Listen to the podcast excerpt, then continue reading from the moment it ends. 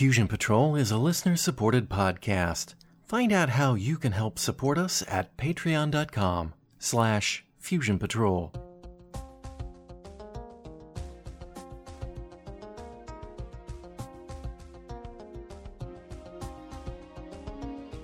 This is the Fusion Patrol podcast. Each week, we look at a different science fiction TV episode or movie and overanalyze it to within an inch of its life. Welcome to the discussion.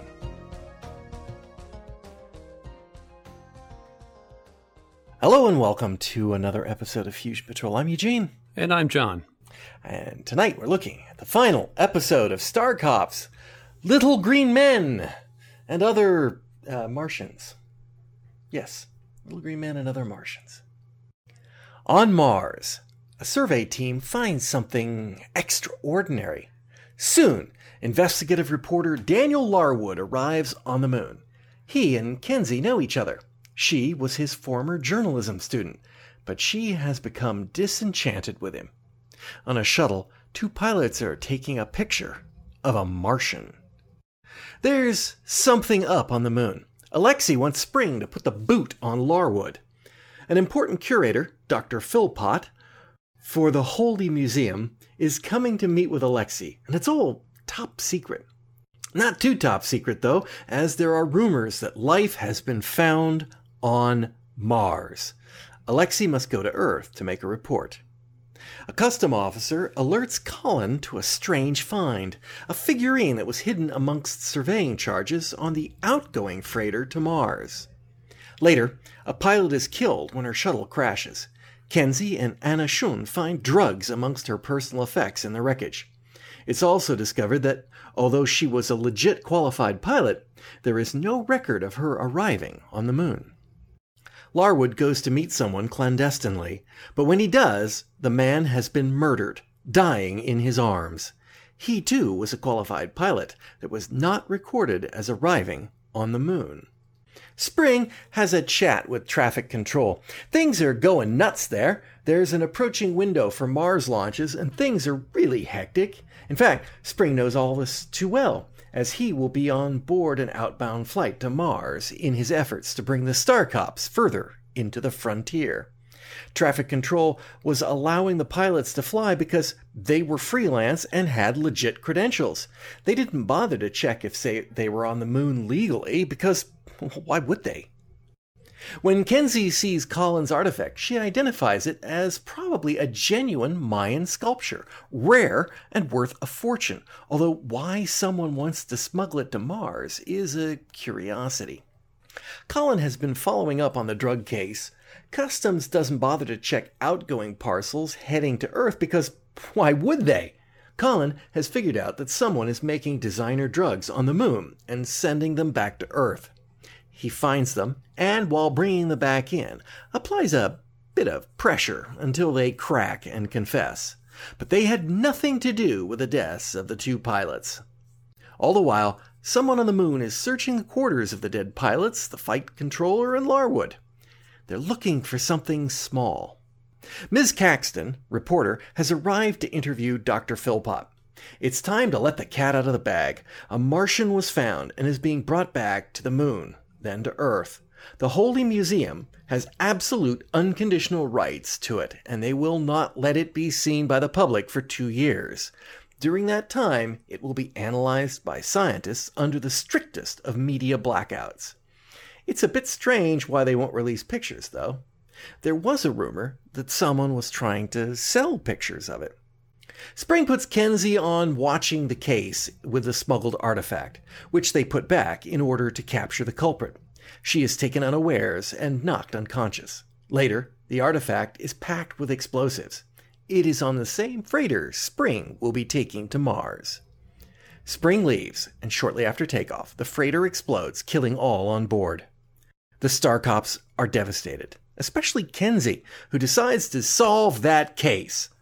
She goes to Alexei, who has recently returned to the moon, and when she tells him about the two pilots being dead, he reveals the secret to her. The pilots arrived unannounced on a Mars freighter that carried the Martian. It was landed somewhere on the surface of the moon. This was to avoid the media circus that would happen when the expected freighter arrived. He drives her out to the freighter, parked on the surface, which explodes as they arrive. Someone is cleaning up the evidence. But what is the crime? That night, someone breaks into Star Cops HQ and searches for something. Kenzie surprises him in the act, and then so does Larwood and Spring, who isn't dead after all. The villain is Philpott, and he's willing to blow up that section of the base to avoid capture. A struggle ensues. He is overpowered, and the bomb defused. Larwood had gotten wind of a connection between Philpott and the surveyor that discovered the Martian artifact on Mars. The holdie spent a ludicrous amount of money to get it, and Philpott engineered it so that there would be a complete ban on anyone seeing it until he was rich and long gone. The pilots on the freighter decided they could get a bit of money by taking a picture of the artifact and selling it to the press. For this, Philpott killed them. The artifact was a genuine Mayan figurine, similar to the one that Colin discovered being smuggled to Mars. It had been planted and found by the surveyor on Mars. They knew the ancient astronauts angle would play big, since many people believe the Mayans were influenced by ancient astronauts. A genuine Mayan figurine found on Mars would be irresistible. Spring, as he was boarding the shuttle, got an idea of what was happening and didn't board. Instead, he waited after dark to see if the culprit would try to burgle their headquarters to find the picture. It was there, hidden on an ID card for one of the dead pilots. The end. So we've come to the end of Star Cops, and I think you got your wish. David Thoreau was not in this episode at all. Yeah, it actually didn't help the episode very much, unfortunately. Oh. So my apologies to the actor who played David Thoreau. Oh. Didn't like actually, this one. No, sorry. Nope. Oh, did I like it? Yeah, it was all right. It was a little gun smoking in the beginning, you know, where Matt Dillon goes and confronts the new guy in town and tells him, you know, everything will be fine as long as you obey the law. Because bad things could happen if you don't. People die on the moon. Exactly. People die on the moon. Yeah, I enjoyed the episode. Last week I had real problems with the episode.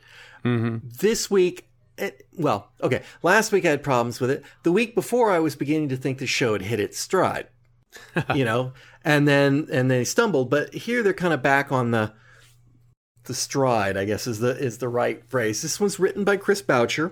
Mm-hmm.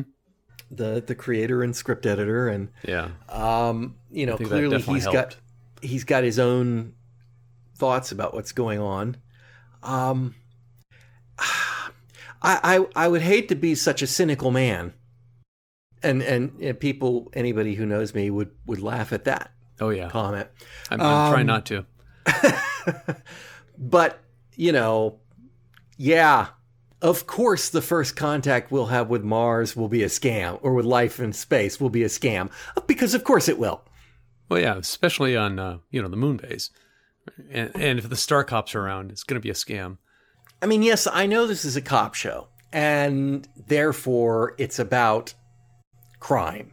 It's a crime show. You know, it's like you go into an episode of Columbo and you kind of go, I wasn't expecting it to be a murder. Yes, you do. You're always expecting it to be a murder, right? Exactly. This has to be a crime. It has to be multiple crimes. And I think it is interesting, again, that they are trying to take what man has been doing forever, mm-hmm. conning people, yep. manufacturing drugs, smuggling, all those things, and apply them, you know, just equally. Well, new frontiers, new opportunities for crime, new angles mm-hmm. on crime. Well, all of it could be happening in an undersea base as well, or underground base for that matter. Right. Mm-hmm. The only thing that's not standard here is the Martian angle. And honestly, I would believe that someone might even be able to pull that off on Earth. Maybe. You know, it would be harder. Obviously, it's a lot easier when you can actually find the thing on Mars and go, well, you know, we are on Mars. I found this Mayan statue on Mars. There was a guy who witnessed me find it on Mars. That's makes it a little bit easier sell, but still, it you know, people are, you can find a way to dupe people. Yeah, for a while until they really, really look at the artifact. But yeah, maybe. Well, but it's real. That's the whole point. I mean, you know, it was one thing if it was supposed to be a Martian statue, right? I mean, that was right. That yeah, I know. It's 100% clear till the very end. Yeah, they weren't even trying to pass it off as Martian. Right. They were just trying to pass it off as Martians picked this up on Earth and took it back to Mars because they wanted something for their bookshelves. Right. Exactly. You know. So it comes in from Mars. Experts take possession of it. They start checking it. It's like, this is absolutely authentically a Mayan piece. In fact, here's the catalog number where it was in the Holdy Museum. Exactly. Oh, oops. Yeah. Yeah, exactly. Now, I think they would be rumbled as soon as they started to really look at the artifact and realize that it doesn't have enough Mars in it yet. You know, maybe it's actually been sitting in hard vacuum for a million years, or not, what did I say, million years? A couple years, thousand years. Yeah, but no. But anyways. But of course, that doesn't matter. Because Philpott will be long gone by then. Right. It just needs to hold up to enough scrutiny that... till the checks clear and the passports get altered. Right. You know, the scientific teams, the Holdy gets it, the Holdy will do, you know, the first thing they're going to do is they're going to take pictures. They're going to do all their measurements and all that sort of stuff before they start sending it out for scientific analysis. And by then, Philpott, who knows? Gone. Maybe they'll have a slight accident that contaminates it with Earth material. So harder scrutiny makes it impossible to actually determine where it came from or how long it's been on Mars. Yeah, right. Who knows? The one thing that messes that up for me is the second statue. Right. Because if he was trying to do a cut and run... that would take a little bit longer. Finding why second statue. Yeah, because... yeah. You know, that's going to be at least, years, right? Spring's going to be on Mars for 2 years. And with the windows as such. So they're going to take that freighter out. They're going to plant it. They're going to find it. They're going to have to, you know, hopefully not find it the day after the freighter arrives. Oh, look, another one. Yeah, exactly. Oh, boy. So there was that. But obviously they needed to do that to get the identification that there's Mayan artifacts traveling through. Right. I felt like it was a little bit, it doesn't stand up to scrutiny, whereas kind of the rest of it sort of does. Right? I mean, you've got the pilots, the freelance pilots, who we establish are willing to do shady stuff. Oh, yeah. Yeah. Because they're going to do drug running. I'm sure she knows they're doing drug running. So if they were the legitimately hired pilots to bring the freighter in, I could totally see them thinking, I could make a few bucks on this by taking some pictures and selling them. Right. And unfortunately, they got found out because they talked to the wrong guy, the guy who's behind it all. Oops. Yep. Well, start with a Holdy. Would you like us to not publish these pictures that you've said you don't want to? I feel like that's probably, that never goes well. No. Right, for criminals. Like, if you're gonna do that, don't go to the people who are trying to suppress the information. Go somewhere else. Just go straight to the news and say, look, I got pictures of it. I'm the pilot on the freighter. Send me a check. I'll send you the file. Yeah, exactly. Don't muck around with it. And you know, they were probably also trying to get it bid up. And, they're going to offer me this much. And it's like, it's a mistake. That's the mistake you make. You get greedy. You got a good idea. And then you get greedy. I also thought... was it necessary to have the drug case, which appeared to be almost completely unrelated? Yeah. Except for the fact that at one point we get the line, how many cases do we have going on here? Right. Which, fair enough, you'd think there would be more than one case. There are crimes going on, and mm-hmm. so you don't know which ones are connected. But of course, conservation of plot detail law says that they must all be related somehow. Yeah, exactly. Or they wouldn't waste the time on them. But in this case, they probably shouldn't have wasted the time on it. As with other episodes, too many extra things going on seems to have taken away from the actual story going. And nothing seems to come from the fact. All right, look, the Devis figures it out. Okay, fair mm-hmm. enough. He's actually a better cop than he wants people to know. Oh, yeah. He figures it out. He tracks the guys down that are making the designer drugs, and he captures them. Mm-hmm. He takes Anna Shoun out. And some other guy we've never met before. Was he a cop? I guess he was. Yeah, deputized? Who knows? He was holding a gun on the guy. That's right. In the back seat. He said they had two guys, and there were three in the shuttle. And Anna was in the other one, bringing evidence back. Yep. Okay. You know, there is none of that detective work. There is none of that, nothing, right? Yeah. It's just suddenly he's driving in and I caught the guys. It's just grafted on like so many other things in this series have been. And again, I mean, it's an unnecessary detail. I mean, doing the detective work was unnecessary. Devis is a cop. He does cop things. It's kind of like that scene in every cop show where they're taking a witness in or they're taking a suspect in, and they're bringing him in to make a statement. And, you know, there's the booking desk where cops are bringing people in. It's like they're doing their job. They're catching the bad guys. That's kind of what Devis is doing here. And it would be fine. But what the part that's grafted on that doesn't work for me is the bit about threatening to kill them. Yeah, they spent a lot of time on that. Yeah, that was almost like it was filler. It's like, what are they trying to...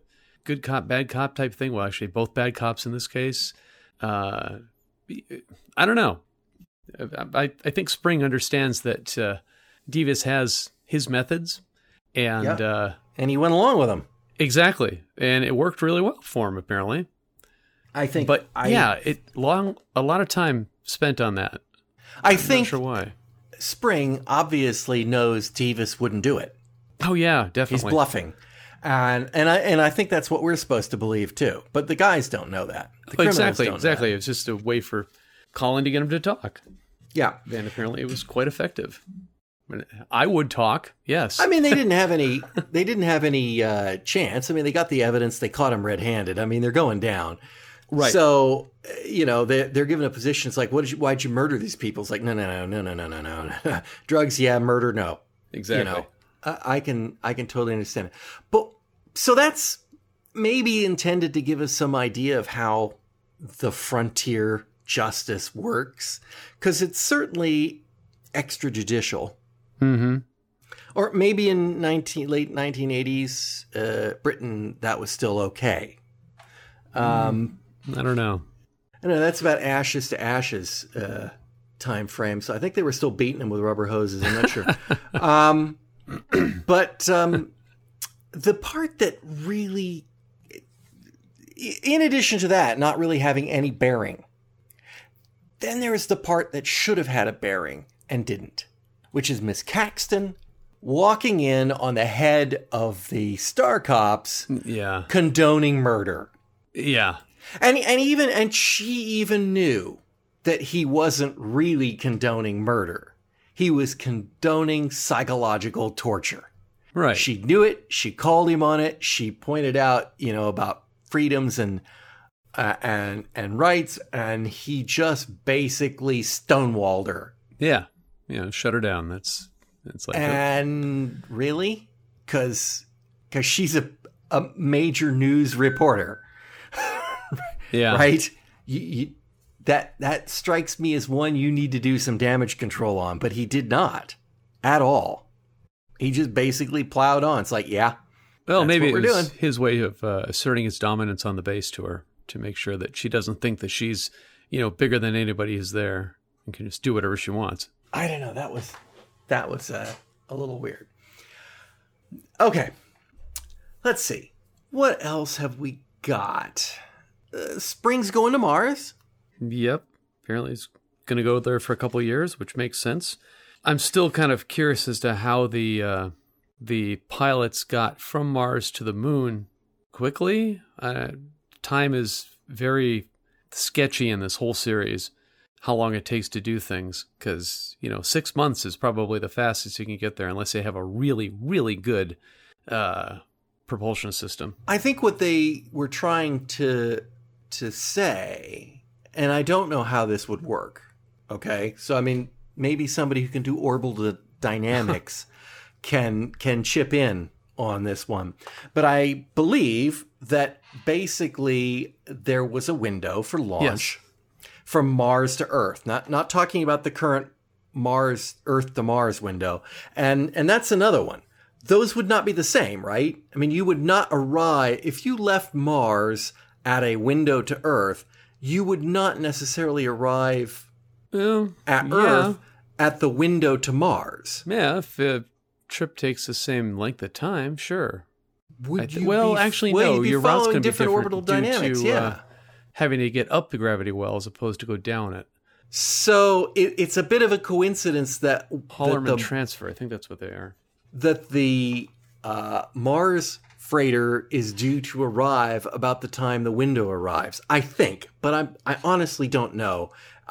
I'm willing to take somebody's informed opinion on that one. But it seems to me like it wouldn't necessarily work that way. I would guess that the windows are different and that they would not correspond with arriving at the same time. But on top of that, how critical are those windows? Depends on how much propellant you've got and how much delta V your engine has. If you left, and how long are the windows?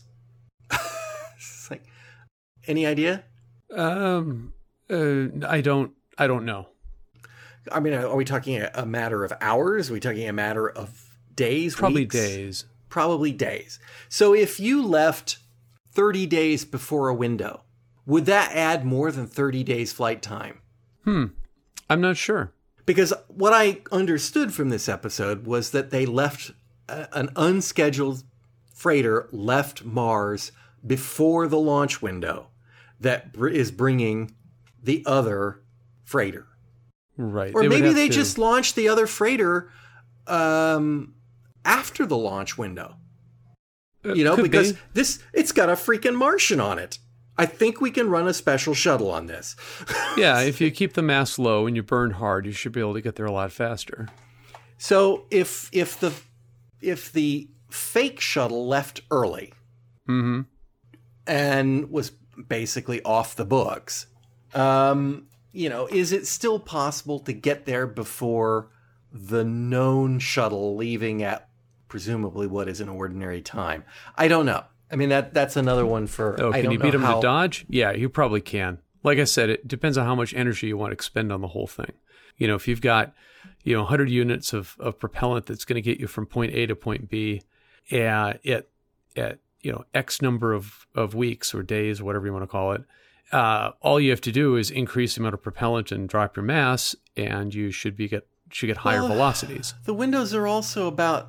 Well, I don't know. Would you change your directory a little bit? It would not be as efficient as. Would you be using any sort of planetary slingshots or anything for an Earth-Mars run or a Mars-Earth run? You wouldn't, would you? I'm not 100% sure on that. I know we launch stuff out and we actually swing it around the Earth a few times to get it going sometimes. Possibly the sun and other planets as well, depending where they need to go, because you need to get a certain amount of velocity. But, assuming that a ship has a maximum speed, let's say that there's just a maximum theoretical speed that we have our capability for. Do the windows shift so much that, one day adds 5 days, 15 days, a month? Don't know. You'd actually have to have somebody sit down and with, actual calculations and the formulas and actually work that one out, I'm afraid. Yeah. So, but my understanding is simply that they launched a shuttle unscheduled early, or a freighter, and with the complete and absolute authority of the moon and the Mars command, because Alexei knew about it, right? That he knew that the shuttle was, that the freighter had already come in. He knew that the freighter had landed. I'm kind of curious as to whether, if that's the case, why, if they brought the thing early to avoid the media circus, why is it sitting out there on the surface? I'm not sure. Why wouldn't they have just already brought that in and, you know, slipped it in Alexei's briefcase when he went down to the Earth conference and go, oh, here you go. You got me. I don't know. I guess they have another explosion. I don't know. Yeah. And there was a line that Kenzie said about, I think it was Kenzie said, when they blew up that shuttle on the surface, did you get the impression there were people on it? No, I didn't. Okay, because I thought she said that they killed everybody aboard that, aboard it. Sure wasn't talking about the one that Spring was supposed to be on? Maybe. We'd just seen that explosion, and then, yeah. I don't know. And also, so Spring gets his little idea, apparently, as is always Spring does, and he doesn't tell anybody. He gets his little idea that the guy might try to break into the headquarters if he thinks he's off going to Mars, so he decides not to go so that he can carry a stake out. You'd think he had no inkling that he was going to blow up the freighter? Because if he did, then he is sort of culpable for not warning them to get everybody off the freighter. Yeah. Let's see. Had other things exploded by then? Well, there've been plenty of murders already. So no, that was the first explosion. No. Well, the shuttle. He might not have. He might not have considered that he would actually be stupid enough to blow up a ship like that. You know, and here's the thing. Kenzie said it. Space is dangerous. Yes. People die out here. We just die out here. And it's senseless, but it happens. And you do wonder how that affects criminal investigations. I mean, if you're expecting things to happen and kill people, accidents kill people here all the time. Are you less inclined to investigate them? I mean, that goes back to the backpacks in the very first episode. Let's say faulty backpacks. Which got a shout out. Yeah. I would like to say no, it wouldn't have any bearing on it because you want to find out if it is mechanical failure or if it's negligence or if it's, villainous. Another thing that in this episode, are we getting, I don't know if we got it in the last episode. I may have almost mentioned it in the last episode, but I didn't. Are we getting a bit of grudging respect here from Kenzie to Spring? Oh, yeah. Yeah, they're definitely warming up to one another, I guess you could say. And yet she's still pissed off about the way he conducts himself. Well, yeah, I think so. That's going to happen. Because that is still seems to be throughout the episode what drives her. It was what was driving her last time. It's what driving is like Spring never tells us anything. He does it. Is that because that genuinely bugs her? And I'm not saying it doesn't, but in other words, that is the thing that genuinely bugs her? Or is there something more to it than that she feels like she's put in the effort to redeem herself? And not be the crook that she was, that she's actually legitimately working at being a genuine star cop, and she feels that Spring does not treat her like one, despite the fact that he does that to everyone. But yeah, I think that's what she's not realizing, that that's just how he operates. That could be associated with the fact that she's coming to respect him. Mm-hmm. Right, kind of like we get this little bit with her and the reporter, Larwood. Obviously, she once respected him and followed around, and then he disillusioned her. And that crack about the anarchists, I have no idea what the heck was going on there. That's just probably a member of some political group or something like that back when she was in college, and he wrote an expose on them and didn't come out in a very good light, and she didn't like it. That's probably why she didn't like him very much. And yet she was working for him. or she was studying with it. I don't know. It was kind of, yeah, well, it was kind of a weird thing anyway. But yeah, so I'm thinking that part of it is just simply that she's not feeling the reciprocality of it with him. Yeah, I think if she were to step back and look, she'd realize that, yeah, he is respecting her, giving her more, harder tasks to do and expecting more from her, and she's delivering. But, the way the character is written, she's got that chip on her shoulder that she's always going to be kind of on the fight, and probably needs somebody to actually sit down and say, yes, I respect you, right to her face. That's my guess anyways. Yeah, needy. She should see a psychiatrist about that. Oh, yeah. Good idea. Yeah, Alexei could probably find a bang-up one for her to go see. Ask Colin. Yeah. He probably knows one. Exactly. Oh, by the way, the window between Earth and Mars is 780 days. That's how long the optimal period of time is? Yeah, between the nodes of the orbits. That's when both planetary bodies are closest together. That's a hell of a window. Well, I mean, the window is probably maybe a few days, maybe a week, but it only occurs every 780 days. Oh, okay. Okay, yeah. Yes, got it. The frequency, that's why he said he's going to be there for 2 years. But that just wasn't an off-the-cuff remark. He's literally going to be on the next shuttle back to Earth. Unless they want to use an obscenely large amount of propellant to get him home. Which is, I don't know, possible, I guess. They did it with the artifact, but yeah. Huh. All right. Yep. Yeah, so Mr. Philpott, or Dr. Philpott, or whatever the hell his name was, Philpott, had been cooking this one up for a few years, and and was definitely upset when things did not go the way he wanted them to, and the explosions. I could see how that would upset you. I mean, assuming that, that the authors of this show knew that the window was 734 days long. Yeah, that was solved quite a long time ago, apparently. So that doesn't mean that the writers knew anything about it, though. Well, they did say 2 years, so, and they did mention the other windows. So yeah, they probably knew about it. Maybe they could have just... Well, I'm not saying that physicists didn't know about it, but I just don't know whether or not these people would waste their time because it's not 2 years. Because it's going to take him, 9 months to get there? Yeah. So he's going to be 9 months and then 2 years. Well, let's see, assuming 730 days. So another, it would be 3 years. Basically, yeah, it would have to be 3 years, but anyway, it's going to be a while. It's going to be a long while, and it won't be easy. No, it won't be easy. No, it won't be. I won't have to hear that anymore. How nice! I did notice bad music in this episode.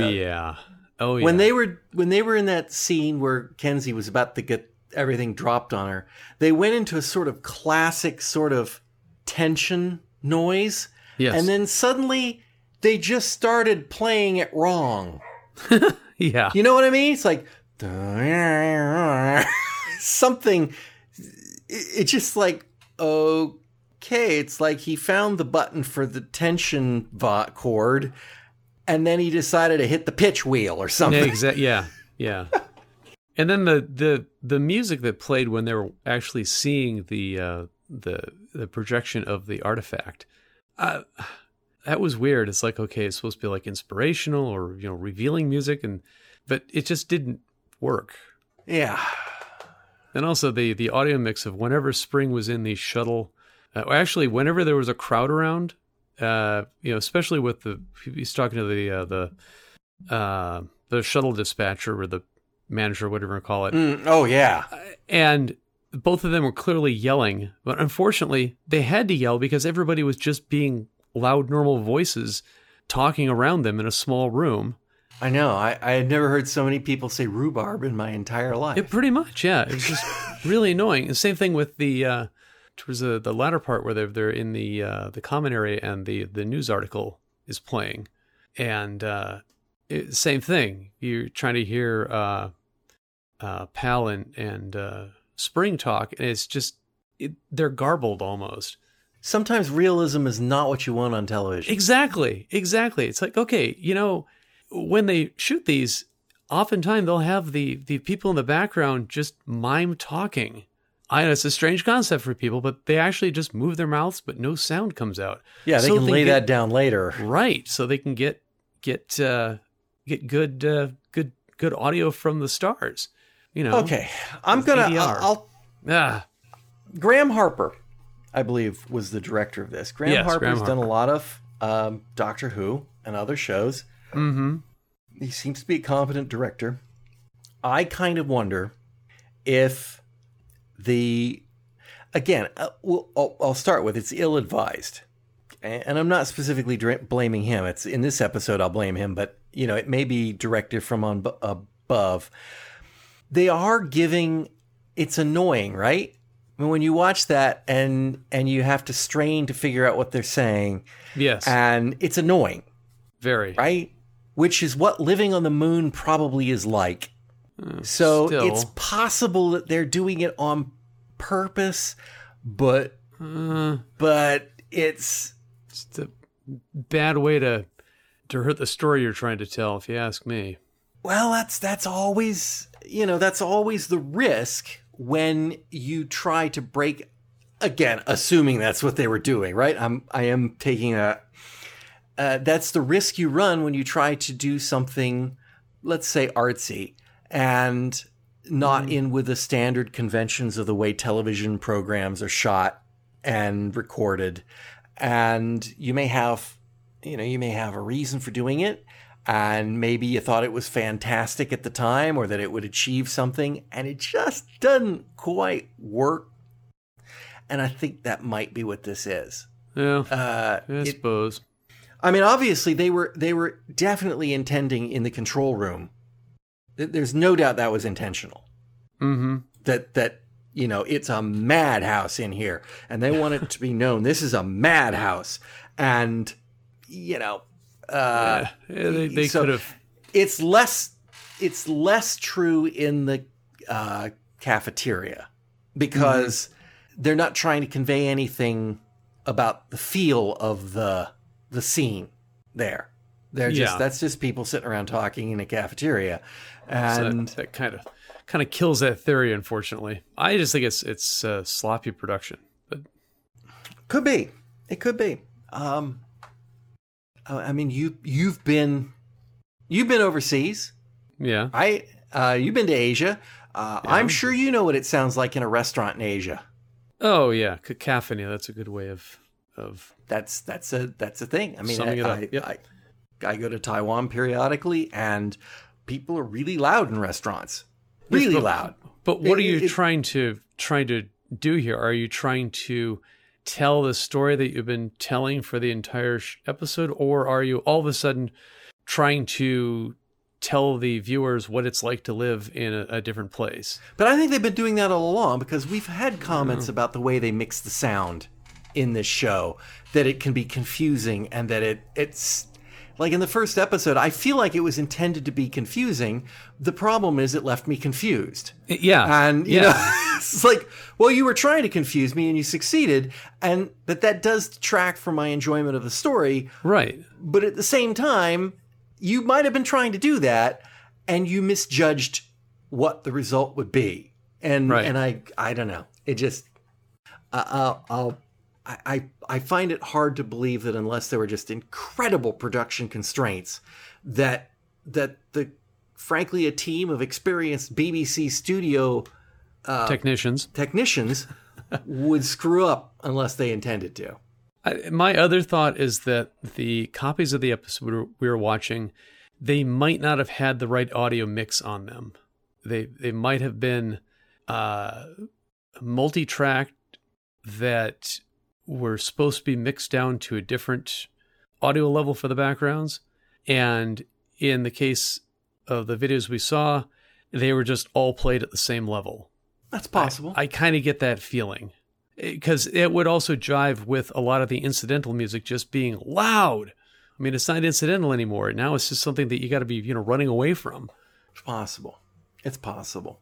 I mean, like I said, I enjoyed it, but there's not a lot to it. There's a lot of stumbling around, people dying. Yep. I think... Well, when did you know who the villain was? Oh, let's see. As soon as Philpott walked in the room, because he looked like a villain from the 80s.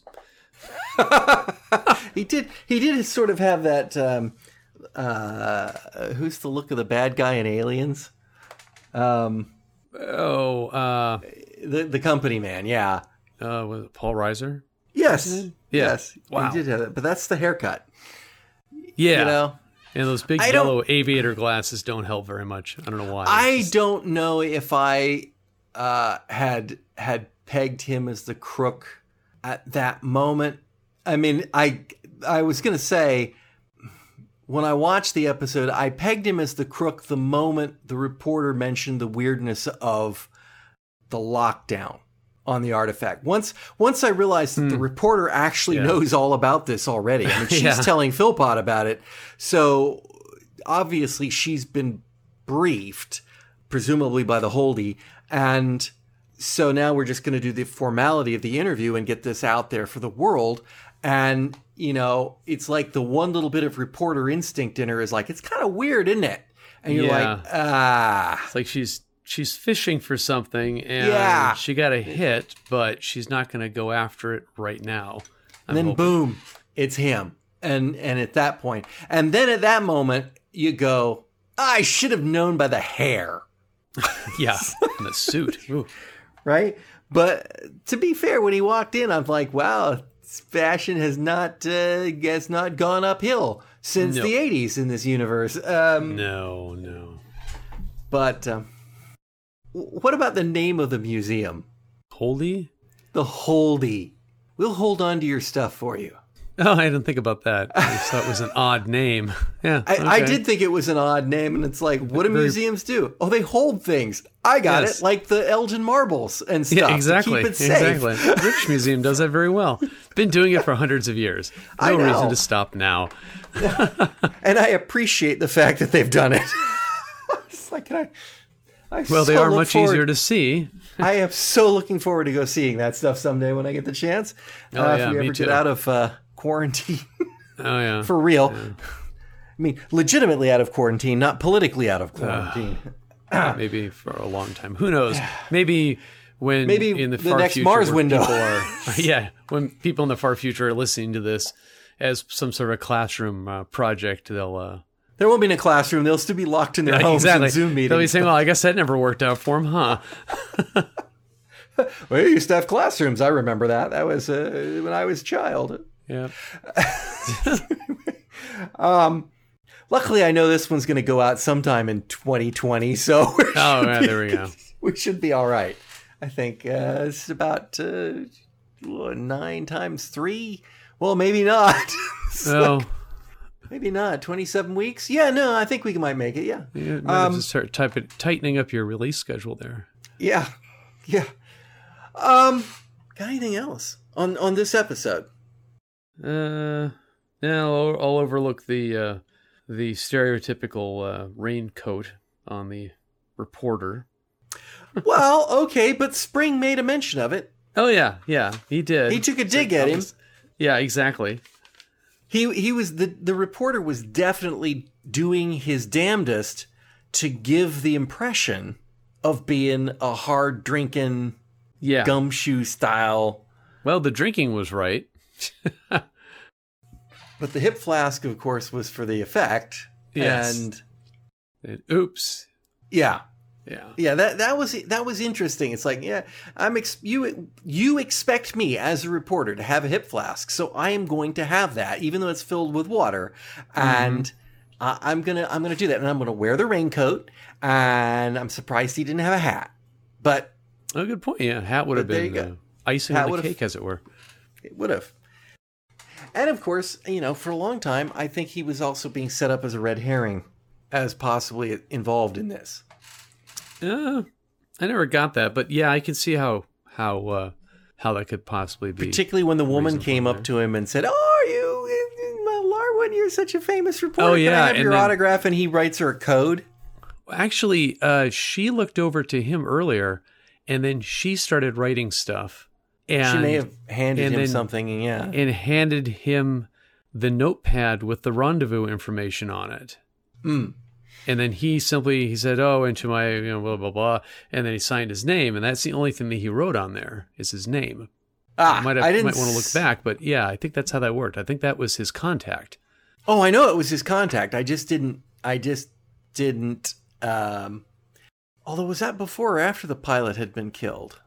That was before. Okay, so then she's the female pilot. Possibly? Yeah, she must have been the female pilot then. And then she went off on this other mission and... Yeah, that makes sense. Got blown up. Yeah. Because you know darn good and well that those two wouldn't have let anybody else in on it. True. That wouldn't make any sense. Right. So yeah. Yeah, that's about it for this episode as far as I can tell.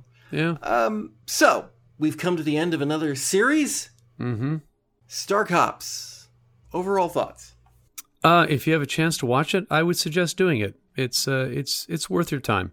Yeah, I mean, I feel like it was a worthy effort, and it was a little different. Yes, it was very uneven. Yeah, not just the technical issues, but stylistically, it was very uneven. I would have liked to have seen a second year go on. And to give them the opportunity to flesh it out. I understand that there was supposed to be a 10th episode mm-hmm. that just didn't get made. Yeah. And if they had gone on, they were going to be following through with this line of trying to move the Star Cops out into the final frontier. And I kind of wonder if that meant they would have more than one team. Because apparently... it takes so long to get from Earth to Mars that there is mm-hmm. no practical coordination between the two. I mean, light speed transmissions must take years at that rate, right? No, not quite. 20, 30 minutes. It depends on whether there's a transmission window between the two. Well, technically... There is a time when you can't communicate with Mars because the sun is literally in the way. In the way. Right. But you could fix that by having some satellites. Yeah, you could blow the sun up. Yeah, you could do that. Yeah, or possibly raise or lower the orbit of Mars, the orbital inclination. Yeah. They could do that, yeah. Yeah. That would probably take the problem out. Yeah. I did read that the Big Finish folks... Mm-hmm. have a number of episodes. They do. On this. I'd be kind of curious to hear a couple of those. I've been thinking about getting the first one mm-hmm. in the set, which I think has actually been out for a few years. I think so, yeah. But I had no reason to get it because, and I'm so sorry to say this to the poor folks at Big Finish, because I heard them discussing this once on one of their podcasts that they have a real problem with attracting new viewers or listeners for new properties, right? Right. So, I mean, they're known for Doctor Who. Yeah. They are the Doctor Who people. So when they start Star Cops or Adam Adamant Lives or Space 1999. Right. Blake's 7. Like 7, their market is the people who are listening to Doctor Who. Right. Or at least their captive market of the people that they're going to be able to get the word to. But then trying to expand that to the Star Cops fans who are not Doctor Who fans, or the Space 1999 fans who are not Doctor Who fans, that's a tough ask. Yeah, you think that because they're both the same genre that there'd be a lot of crossover, and I'm sure there is, but yeah, I mean, I'm sure there's people who watch Doctor Who religiously who've never heard of Star Cops. Okay. Probably never even heard of Blake's 7. I get nobody, well, I don't know, say nobody, Elon Musk or Jeffrey Bezos could certainly afford to pick up every Big Finish Doctor Who release. Oh, sure. But I cannot. And So, you know, not only are they competing, Star Cops, Big Finish is competing for my money against the Doctor Who releases. Yeah. And up till this point, never having seen Star Cops, no interest in picking it up. Right. Right? I mean, they might have done, they might be the greatest things ever, but first off, it's like, well, I'm not going to watch that till I've actually seen Star Cops, which is not that easy to do.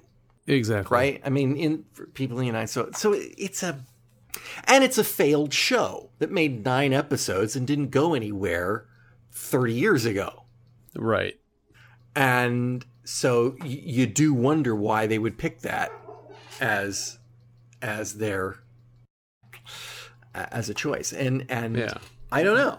I have no doubt that they probably could do great things with it because well, they got 15 episodes that they've either have out or are about to be released. So, and they do really good work, and they love the, you know, obviously it's somebody's passion project there that they must love the thing, and so they put that into it. And this is not an ad for Big Finish, but as has happened before, but it's still, you know, like, well, I don't know. I've oddly enough, you know, back to our COVID-19 pandemic lock-in thing, I actually haven't listened to a Big Finish since it's what, May now? I haven't listened to one since March. Oh, wow.